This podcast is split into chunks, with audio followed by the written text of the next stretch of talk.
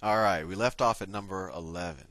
Let's see, this is a pretty straightforward triangle, so I can draw it in my messy style without the line tool. So, uh, uh, let's see, we have A, B, C. This is 3, 4, and 6. Each angle of triangle ABC has the same measure as an angle in triangle XYZ, which has not been shown. Well, we should draw that though. It has the same angle. I have a feeling, well, that this is a similar triangle. So X, Y, Z. X, Y, Z. If the length of one side of XYZ is 24, so we just know some random side here is 24. It could be this one. Maybe. I don't know. The length of one side of the angle is 24. What is the possible perimeter of x, y, z? What is one possible perimeter? So here, this is probably this probably has three correct answers, um, which is fun because it in some ways increases your probability of getting this right.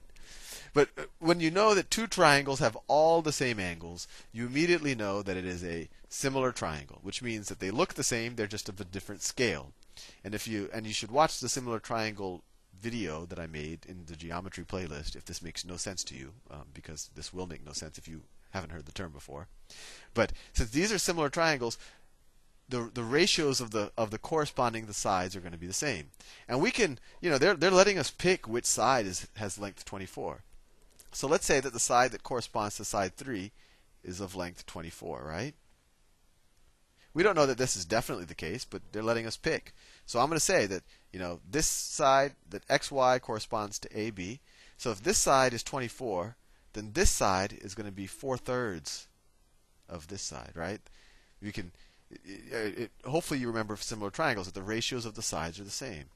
So if 3 is to 4, as 24 is to well, to go from 3 to 24, we multiply by 8. So to go from 4 to this, we multiply by 8. So 32. And to go from 6 to this, we multiply by 8. 48. So this is a possible combination uh, of sides for a, a, a, similar triangle to triangle ABC. And we could just add these up. So let's see, 24 plus 32 is 56. 56. 24 plus 32 is 56 plus 48. 6 plus 8 is 14. 104. And you just bubble type that in 104. I mean, you could have picked the, the 24 side is you know, this could have been like this. It could have been 24, 24. If this is 24, then we're multiplying by, let me see. If this was 24, that means we're multiplying by 6 to get to 24.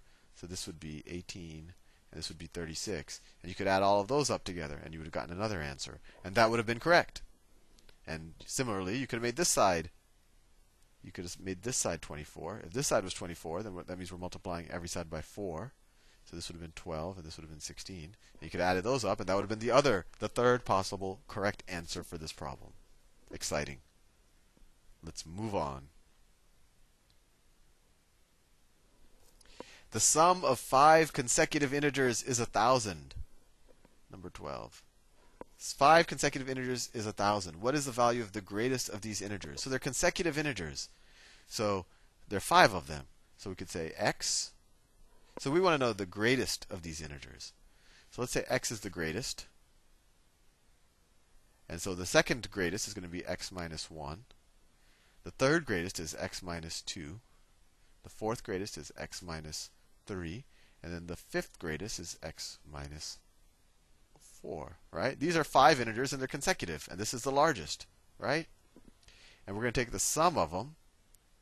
So if I take the sum of all of these numbers, and just as a tip, if they were asking for the smallest number, I would have started with x and I would have gone x plus 1, x plus 2, x plus 3 like that, because then x would have been my smallest number. But they said x is the largest. We want to solve for x, so the greatest of these integers, so that's why I subtracted. So let's see, if we add add all these up, we have 5 x's, so that's 5x. Minus 1, minus 2 is minus 3, minus 3 is minus 6, minus 4 is minus 10. 5x minus 10. And they say that the sum is 1,000. Equals 1,000. And this is a fairly simple algebra equation. 5x is equal to add 10 to both sides, 1010, which is also 10 in binary if you are a geek.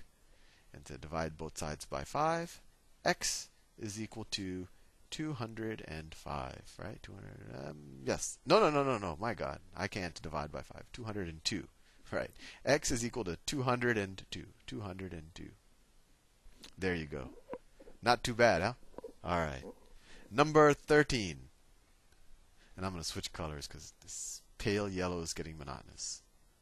I'll switch to something bold, like blood red. No, no, no, that's tacky. Number 13.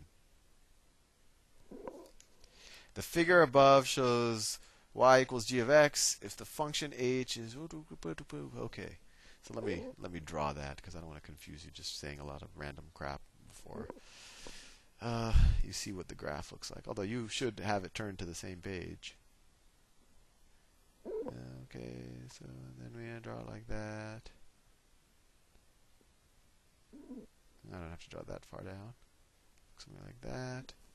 And then the, it looks something like this. Let me draw it in a different color. The line itself looks something. It goes from here, goes up like this. Then it kind of comes back down like here. Then it kind of bounces and it goes back up like this. And then they tell us that this line right here, this is y is equal to g of x. It's going to be a functions problem. I can tell you already. So you should do the function, watch the function videos, or do the function modules on Khan Academy. So the figure above shows the graph y equals g of x. If the function h is defined by h of x is equal to g of 2x plus 2, they want to know what h of 1 is equal to. Well, with functions, you know, they're putting a 1 in into this, you know, black box.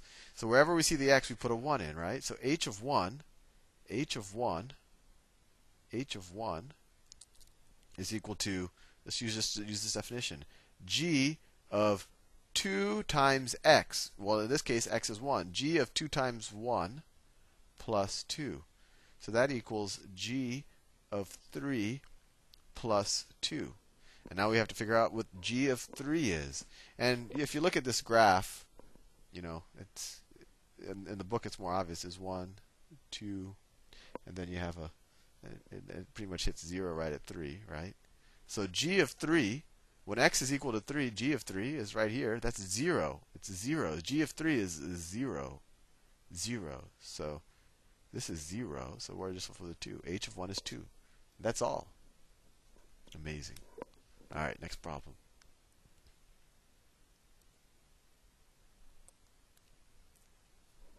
Okay, number 14.